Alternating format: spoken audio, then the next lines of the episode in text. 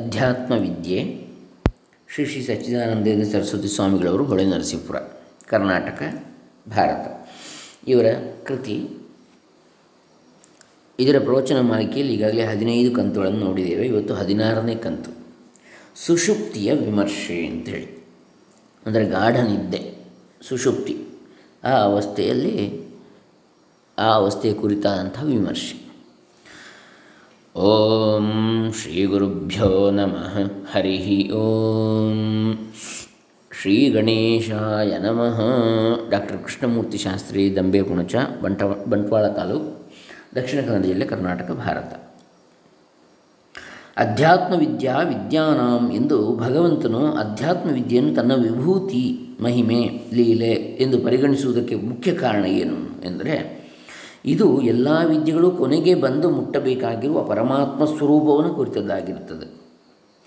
ಈ ವಿದ್ಯೆಯ ವಿಷಯವನ್ನು ಅರಿತರೆ ಎಲ್ಲ ವಿದ್ಯೆಗಳ ವಿಷಯದ ತತ್ವವನ್ನು ಅರಿತುಕೊಂಡಂತೆ ಆಗಿರ್ತದೆ ಮತ್ತು ತತ್ವತಃ ಈ ವಿದ್ಯೆಯು ಆತ್ಮನ ಸ್ವರೂಪ ಜ್ಞಾನವೇ ಆಗಿರುತ್ತದೆ. ಯಾಜ್ಞವರ್ಕ್ಯರು ಜನಕನಿಗೆ ಈ ವಿದ್ಯೆಯನ್ನು ತಿಳಿಸಿಕೊಡುವುದಕ್ಕೆಂದೇ ಆತ್ಮಜ್ಯೋತಿಯಿಂದ ಜನರು ಹೇಗೆ ವ್ಯವಹರಿಸುತ್ತಾರೆ ಎಂಬುದನ್ನು ತಿಳಿದು ಹೇಳುವುದಕ್ಕೆ ಹೊರಟಿರ್ತಾರೆ ಬೃಹದಾರಣ್ಯಕೋಪನಿಷತ್ತಿನಲ್ಲಿ.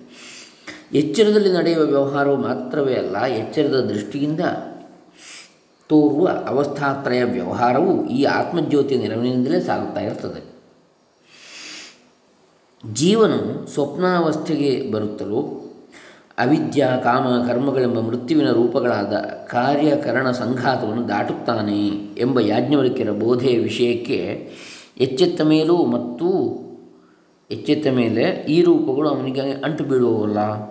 ಪುನಃ ಕನಸಿನಿಂದ ಎಚ್ಚೆತ್ತ ಮೇಲೆ ಎಂಬ ಶಂಕೆಯು ಬರಲಾಗಿ ಅವುಗಳ ಪರಿಹಾರಕ್ಕಾಗಿ ಕನಸಿನಂತೆಯೇ ಎಚ್ಚರದಲ್ಲಿಯೂ ಯಾವ ವ್ಯವಹಾರದ ಸಂಬಂಧವೂ ಆತ್ಮನಿಗೆ ನಿಜವಾಗಿ ಇರುವುದಿಲ್ಲ. ಎಚ್ಚರವಾದ ಬಳಿಕ ಕನಸು ಅಥವಾ ಕನಸಾದ ಬಳಿಕ ಎಚ್ಚರವೂ ಆಗುತ್ತದೆ ಎಂದು ತಿಳಿಯುವುದೇ ಮೊದಲ ತಪ್ಪು.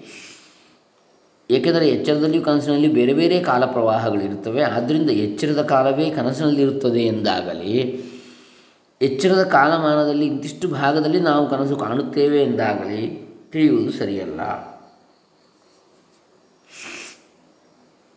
ಮನುಷ್ಯನು ತನ್ನ ನೆರಳನ್ನು ಒಂದು ಕಡೆ ಬಿಟ್ಟು ಹೋಗುವುದಕ್ಕೆ ಹೇಗೆ ಆಗಲಾರದು? ಹಾಗೆ ಜಾಗ್ರತನ್ನು ಬಿಟ್ಟು ಜಾಗ್ರತ ಕಾಲವು ಮುಂದಕ್ಕೆ ಹೋಗಲಾರದು. ಅವಸ್ಥೆಗಳು ಒಂದೇ ಕಾಲದಲ್ಲಿ ಆಗುವುದಿಲ್ಲವಾದ್ದರಿಂದ ಅವು ಒಂದಾಗುತ್ತಲೊಂದು ಆಗುವವೆಂದು ತಿಳಿಯುವುದು ಸರಿಯಲ್ಲ. ಸರಿಯಾಗಿ ನೋಡಿದರೆ ಅವು ಕಾಲವನ್ನು ಆಧಾರವಾಗಿಟ್ಟುಕೊಂಡು ಸಾಗುತ್ತಿಲ್ಲವಾದ್ದರಿಂದ, ಯಾಕಂದರೆ ಒಂದೇ ಕಾಲದಲ್ಲಿ ನಾವು ಎಚ್ಚರ ಮತ್ತು ಕನಸು ನಡೀತಾ ಅಂತ ನಡೆಯುವುದಿಲ್ಲ. ಅಥವಾ ಎಚ್ಚರವಾದ ಮೇಲೆ ಕನಸು ಅಂತ ಕೇಳಿದರೆ ಕನಸಿನಲ್ಲಿರುವ ಕಾಲ ಪ್ರವಾಹವೇ ಬೇರೆ ಇರ್ತದೆ.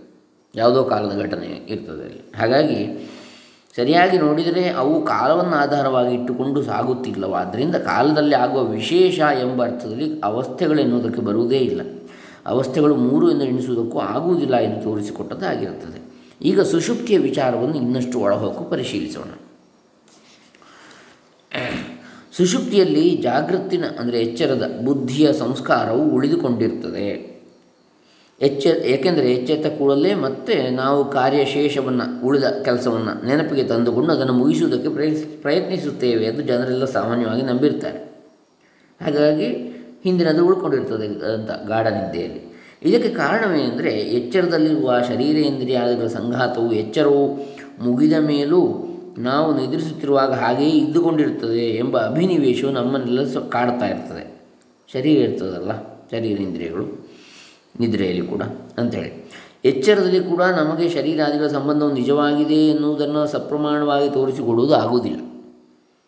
ನಮ್ಮ ಆತ್ಮನಿಗೂ ನಮ್ಮದೆಂದು ನಾವುಗಳು ಸಾಮಾನ್ಯವಾಗಿ ಭಾವಿಸಿಕೊಳ್ಳುತ್ತಿರುವ ಶರೀರಕ್ಕೂ ಅಧ್ಯಾಸವಲ್ಲದೆ, ಬರಿಯ ಕಲ್ಪನೆಯಲ್ಲದೆ ಮತ್ತು ಯಾವ ಸಂಬಂಧವೂ ಇರುವುದೇ ಇಲ್ಲ ಅಂತ ಸ್ಪಷ್ಟವಾಗಿ ಹೇಳಿಬಿಡ್ತಾರೆ ಸ್ವಾಮಿಗಳು. ಈ ಶರೀರಕ್ಕೂ ನಮ್ಮ ಆತ್ಮಕ್ಕೂ ಯಾವುದೇ ಸಂಬಂಧ ಇಲ್ಲ.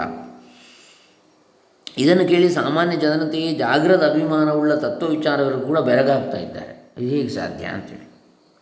ಎಚ್ಚರದ ಮೇಲೆ ಅಭಿಮಾನವುಳ್ಳಂತಹ ತತ್ವ ವಿಚಾರಗಳು ಅಂತೂ ಹೀಗೆ ಎಚ್ಚರದ ಸಂಬಂಧವು ಸ್ವಪ್ನಕ್ಕೇ ಇಲ್ಲದಿರುವುದರಿಂದ, ಎಚ್ಚರದ ಈ ಸಂಬಂಧ ಸ್ವಪ್ನಕ್ಕೇ ಇರುವುದಿಲ್ಲ. ಅಲ್ಲಿ ಶರೀರ ಇರುವುದಿಲ್ಲ, ಇಂದ್ರಿಯಗಳು ಇರುವುದಿಲ್ಲ, ಸ್ವಪ್ನದಲ್ಲಿ.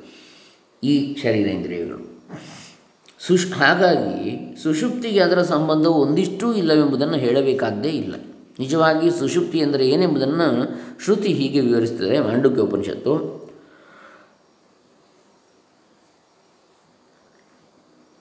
ಯತ್ರ ಸುಪ್ತೋ ನ ಕಂಚನ ಕಾಮಂ ಕಾಮಯತೆ, ನ ಕಂಚನ ಸ್ವಪ್ನಂ ಪಶ್ಯತಿ ತತ್ ಸುಷುಪ್ತಂ.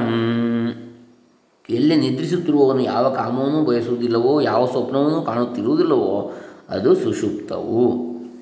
ಅಲ್ಲಿ ನಾನು ಎಂಬುದೇ ಮೊದಲು ಇರುವುದಿಲ್ಲ. ಇನ್ನು ನನಗೆ ಬೇಕು ಎಂಬುದು ಎಲ್ಲಿಂದ ಬರಬೇಕು. ಕಾಮ. ಎರಡನೇ ವಸ್ತುವನ್ನು ಕಂಡರಲ್ಲವೇ ಅದು ಬೆಳ, ಬೇಕು ಅಥವಾ ಬೇಡ ಎಂಬ ಬುದ್ಧಿ ಉಂಟಾಗುವುದು. ಕನಸಿನಲ್ಲಿ ಎರಡನೇ ವಸ್ತುವೊಂದು ಕಾಣಿಸ್ ಕನಸಿನಲ್ಲಿ ಆದರೆ ಎರಡನೇ ವಸ್ತುವನ್ನು ಕಾಣಿಸ್ತಾ ಇರ್ತದೆ. ಎಚ್ಚರ ಕನಸುಗಳು ಎರಡೂ ಒಂದೇ ಬಗೆಯ ಅವಸ್ಥೆಗಳೆಂದು ಅವುಗಳಲ್ಲಿ ಒಂದಕ್ಕೊಂದು ಯಾವ ವೈಲಕ್ಷಣ್ಯ ತೋರಿಸೋದಕ್ಕಾಗುವುದಿಲ್ಲವೆಂದು ಆಗಲೇ ಕಂಡುಕೊಂಡದ್ದಾಗಿದೆಯಷ್ಟೇ ಆದ್ದರಿಂದ ಎಚ್ಚರ ಕನಸುಗಳು ಎರಡೂ ಈ ಅರ್ಥದಲ್ಲಿ ಕನಸೆ. ತನಗಿಂತ ಬೇರೆಯಾಗಿ ಎರಡನೇ ಪದಾರ್ಥವೊಂದನ್ನು ಕಾಣುತ್ತಿರುವ ಕಲ್ಪನಾ ಅವಸ್ಥೆಗಳು ಇವು. ಸುಷುಪ್ತಿಯಲ್ಲಿ ಹಾಗಿಲ್ಲ. ಅದರ ಆದ್ದರಿಂದ ಅಲ್ಲಿ ಕಾಮವೂ ಇಲ್ಲ. ಶರೀರ, ಇಂದ್ರಿಯಗಳು, ಮನಸ್ಸು, ಪ್ರಾಣ ಇವು ಯಾವುವು ಸುಷುಪ್ತಿಯಲ್ಲಿ ಇಲ್ಲ. ಜನನ, ಮರಣ, ಕ್ಷುತ್, ಪಿಪಾಸೆ, ಹಸಿವು, ಬಾಯಾರಿಕೆ, ಶೋಕ, ಮೋಹ, ದುಃಖ, ಮೋಹ ಇವುಗಳ ಭಯವೂ ಅಲ್ಲಿರುವಂತಿಲ್ಲ. ಯಾವ ನಿಮಿತ್ತದಿಂದ ಇವುಗಳ ಭಯವಿರಬೇಕೋ ಆ ಜೀವತ್ವವೂ ಅಲ್ಲಿಲ್ಲ. ಸುಷುಪ್ತಿ ಅಂದರೆ ಹೇಗೆ ಇರುತ್ತದೆ ಎಂದು ಕೇಳಿದರೆ ಅದಕ್ಕೆ ಭಾವರೂಪವಾದ ಯಾವ ವಿಶೇಷಣವನ್ನು ಹೇಳೋದಕ್ಕೆ ಬರುವುದಿಲ್ಲ. ಹೀಗೆ ಇರುತ್ತದೆ ಅಂತೇಳಿ ಜಾಗ್ರತ ಸ್ವಪ್ನಗಳಂತೆ ಯಾವುದು ಇಲ್ಲವೋ ಅದೇ ಸುಶುಕ್ತಿ ಎಂದು ಹೇಳಬೇಕಾಗಿದೆ. ಯಾಕಂದರೆ ಸರಿಯಾಗಿ ನೋಡಿದರೆ ಅದು ಅವಸ್ಥೆಯೇ ಅಲ್ಲ. ಅಜ್ಞಾತವಾದ ಆತ್ಮವಸ್ತುವೇ ವ್ಯವಹಾರದಲ್ಲಿ ಸುಶುಕ್ತಿ ಎನಿಸಿಕೊಂಡಿದೆ ಅಷ್ಟೇ. ವ್ಯವಹಾರದಲ್ಲಿ ಅದನ್ನು ನಾವು ಸುಶುಕ್ತಿ ಅಂತ ಹೇಳ್ತೇವೆ ಆ ಅವಸ್ಥೆಯನ್ನು, ಅಜ್ಞಾತವಾದ ಆತ್ಮವಸ್ತುವನ್ನು. ವ್ಯಾವಹಾರಿಕ ದೃಷ್ಟಿಯನ್ನು ನೋಡುವಾಗ ಅವನು ನಿದ್ದೆಯಲ್ಲಿದ್ದಾನೆ ಸುಷುಪ್ತಿಯಲ್ಲಿ ಅಂತೇಳಿ ನಾವು ಸುಷುಪ್ತಿಯನ್ನು ಹೇಗೆ ಅರಿಯುತ್ತೇವೆ ಎಂದು ಕೇಳಿದರೆ ಉತ್ತರವನ್ನು ಹೇಳೋದು ಕಷ್ಟ. ಯಾಕಂದರೆ ನಮ್ಮ ಆತ್ಮಸ್ವರೂಪಕ್ಕಿಂತ ವ್ಯತಿರಿಕ್ತವಾಗಿ ಅಲ್ಲಿ ಏನೂ ಇರುವುದೇ ಇಲ್ಲ. ಅಲ್ಲಿ ಅರಿಯುವವನು ಇಲ್ಲ ಅರಿಯಲ್ಪಡತಕ್ಕದ್ದು ಇರುವುದಿಲ್ಲ. ಆಗಲೇ ಅಲ್ಲಿ ನಮ್ಮ ಆತ್ಮಸ್ವರೂಪವನ್ನಾದರೂ ಹೇಗೆ ಅರಿಯಬೇಕು? ಅರಿಯುವವನೇ ಇಲ್ಲದೆ ಅರಿಯುವುದು ಹೇಗೆ? ಎಂದರೆ ಅದು ನಿರ್ವಿಕಲ್ಪಕ ಜ್ಞಾನ. ಮನಸ್ಸಿನ ವೃತ್ತಿಗಳನ್ನು ಏರ್ಪಡಿಸಿಕೊಂಡು ಅದು ಇಂಥದ್ದು ಎಂದು ಅರಿಯುವ ಬಗೆಯಲ್ಲ. ಅದು ನಮ್ಮ ಸ್ವರೂಪವನ್ನು ಸ್ವರೂಪದಿಂದಲೇ ಅರಿಯುವ ರೀತಿ. ಆಗ ಇರುವ ಆತ್ಮಸ್ವರೂಪವನ್ನು ಶ್ರುತಿ ಹೀಗೆಂದು ವರ್ಣಿಸಿರ್ತದೆ. ಮಾಂಡುಕ್ಯ ಉಪನಿಷತ್ ಏಕೀಭೂತ ಪ್ರಜ್ಞಾನಗನ ಏವಾನಂದಮಯೋ ಹ್ಯಾನಂದಭುಕ್ ಚೇತೋ ಮುಖ ಪ್ರಾಜ್ಞ. ಅಲ್ಲಿ ಜಾಗೃತ ಸ್ವಪ್ನಗಳಲ್ಲಿರುವಂತೆ ಪ್ರಪಂಚವು ಬೇರೆ ಬೇರೆಯಾಗಿ ವಿಂಗಡಿಸಿಕೊಂಡಿರುವ ಪದಾರ್ಥಗಳಾಗಿ ಇರುವುದಿಲ್ಲ.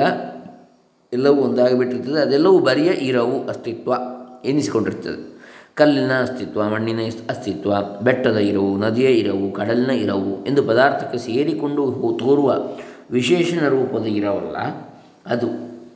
ಮತ್ತು ವಿಶೇಷಣ ವಿಶೇಷ ವಿಭಾಗವನ್ನೇ ತಳೆಯದ ಬರಿಯ ಇರವು. ಓನ್ ಕೇವಲ ಅಸ್ತಿತ್ವ.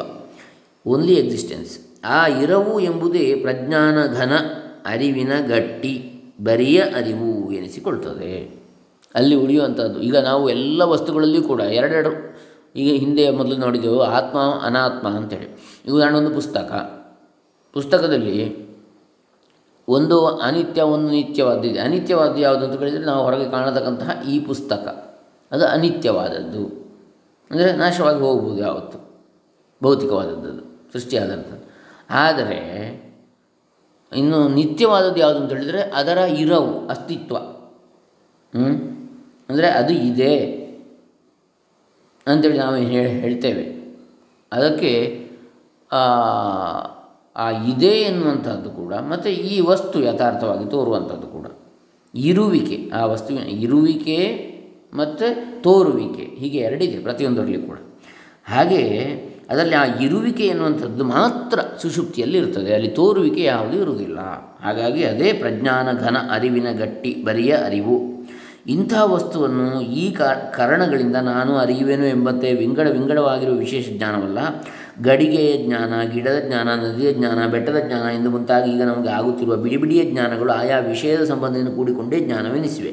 ಅಲ್ಲಿ ಯಾರದೋ ಜ್ಞಾನಗಳೆಲ್ಲವೂ ಒಡವೆಗಳನ್ನು ಕರಗಿಸಿ ಒಟ್ಟು ಮಾಡಿದ ಚಿನ್ನದ ಗಟ್ಟಿಯಂತೆ ಇರುವ ಅಖಂಡವಾದ ಒಂದೇ ಜ್ಞಾನವಾಗಿ ಬಿಟ್ಟಿರ್ತವೆ ಅದು ಆತ್ಮನ ಸ್ವರೂಪವೇ.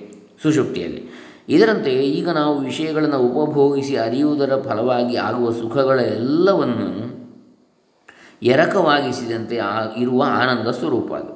ವಿಷಯ ಭೋಗಗಳಿಂದ ಒಂದೊಂದರಿಂದ ಏನೇನು ಸುಖಗಳಾಗ್ತವೋ ಅವನ್ನೆಲ್ಲ ಸೇರಿಸಿದರೆ ಏನಾಗ್ತದೋ, ಎಷ್ಟು ಸುಖ ಸಿಗ್ತದೋ ಅದು ಅಲ್ಲಿ ಇರ್ತದೆ ಅಂತ ಸುಶುಕ್ತಿಯಲ್ಲಿ ಒಂದೊಂದು ಸಣ್ಣ ಸಣ್ಣ ವಸ್ತುಗಳಿಂದ ಆಗತಕ್ಕದ್ದಕ್ಕಿ, ಎಚ್ಚರದಲ್ಲಿ ಆಗುವಂಥದ್ದಕ್ಕಿಂತ. ಹೆಚ್ಚಾಗಿರ್ತದೆ. ಅದೆಲ್ಲ ಸಮಷ್ಟಿ ರೂಪವಾಗಿರ್ತದೆ ಅಂತ.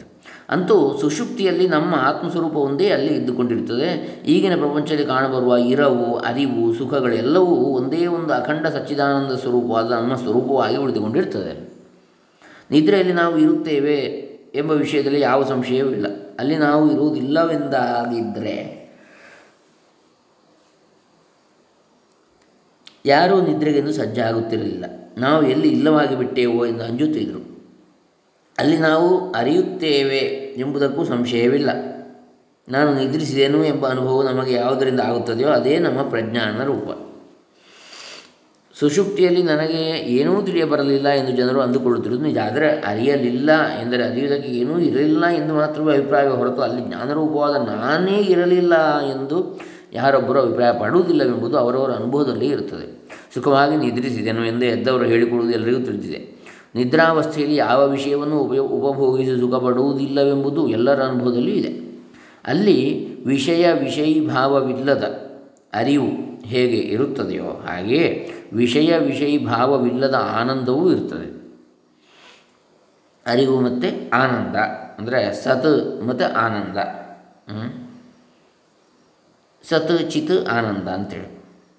ಸಂಸ್ಪರ್ಶಜವಾದ ಭೋಗಗಳು ಕೊನೆಗೂ ದುಃಖಕ್ಕೆ ಕಾರಣವಾಗ್ತವೆ ಇಂದ್ರಿಯಗಳಿಂದ ಸಿಗುವಂಥದ್ದು. ಎಂದು ಭಗವಂತನು ಹೇಳಿರುತ್ತಾನೆ ಅಲ್ವೇ? ಏ ಸಂಸ್ಪರ್ಶಜಾ ಭೋಗ ದುಃಖಯೋನಯ ಏವತೆ ಅಂತೇಳಿ ಭಗವದ್ಗೀತೆಯಲ್ಲಿ ಹೇಳಿದ್ದಾನೆ.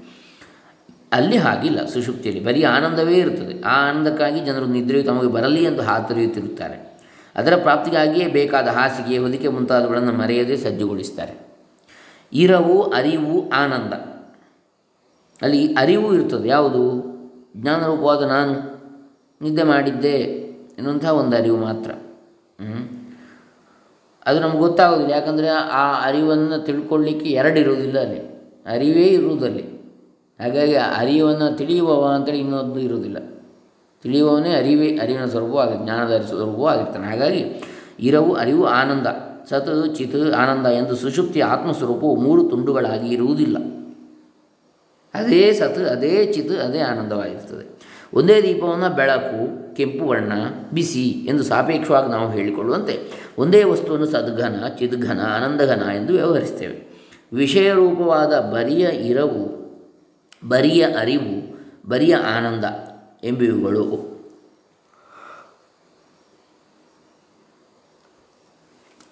ಅಸಂಭಾವಿತವೆಂದೇ ವ್ಯವಹಾರದಲ್ಲಿ ನಮಗೆ ತೋರ್ತದೆ ಆದರೆ ಸುಷುಪ್ತಿಯ ಅನುಭವದಿಂದ ನಮ್ಮ ಆತ್ಮನು ಅಲ್ಲಿ ಶುದ್ಧ ಸತ್ತು, ಶುದ್ಧ ಜ್ಞಾನ ಚಿತ್, ಶುದ್ಧ ಚಿತ್, ಶುದ್ಧ ಸುಖ, ಶುದ್ಧ ಆನಂದ ಸತಚಿತ್ ಆನಂದವಾಗಿಯೇ ಇರ್ತಾನೆ ಎಂಬುದು ಸುನಿಶ್ಚಿತವಾಗಿ ಬಿಡುತ್ತದೆ. ಇದು ನಾವು ಸುಷುಪ್ತಿಯ ವಿಚಾರವನ್ನು ನೋಡಿರ್ತಕ್ಕಂಥ ಸುಷುಪ್ತಿಯ ವಿಮರ್ಶೆ ಅಂತ ಹೇಳಿ ಹದಿನಾರನೇ ಕಂತು. ಇನ್ನು ಮುಂದೆ ಸುಷುಪ್ತಿಯಲ್ಲಿ ಇರುವ ಜೀವನ ಬ್ರಹ್ಮಸ್ವರೂಪ ಈ ಬಗ್ಗೆ ಮತ್ತಷ್ಟು ಹೇಳ್ತಾರೆ ಸ್ವಾಮಿಗಳು. ಸಚ್ಚಿದಾನಂದೇಂದ್ರ ಸರಸ್ವತಿ ಸ್ವಾಮಿಗಳವರು, ಹೊಳೆ ನರಸೀಪುರ ಬಹಳ ಚೆನ್ನಾಗಿದೆ. ಸುಷುಪ್ತಿ ಬಗ್ಗೆ ತುಂಬ ಹೇಳಿದ್ದಾರೆ. ಅದರ ಮುಂದೆ ಸುಷುಪ್ತ ಆತ್ಮಸ್ವರೂಪದ ಜ್ಞಾನವು ನಮಗೆ ಏಕೆ ಆಗುವುದಿಲ್ಲ ಅಂಥೇಳಿ ಮುಂದಿನ, ಅದರ ನಂತರ ಹೇಳ್ತಾರೆ. ಉಪನಿಷತ್ತುಗಳ ಆಧಾರದಲ್ಲಿ. ಹೀಗೆ ಅದನ್ನು ಮುಂದೆ ನೋಡೋಣ. ಹದಿನಾರನೇ ಕಂತು ಇಲ್ಲಿ ಮುಕ್ತಾಯವಾಯಿತು. ಶ್ರೀ ಶ್ರೀ ಸಚ್ಚಿದಾನಂದೇಂದ್ರ ಸರಸ್ವತಿ ಚರಣಾರವಿಂದ ಅರ್ಪಿತಮಸ್ತು ಸರ್ವೇ ಜನ ಸುಖಿನೋ ಭವಂತು. ಓಂ ತತ್ಸತ್. ಬ್ರಹ್ಮಾರ್ಪಣಮಸ್ತು.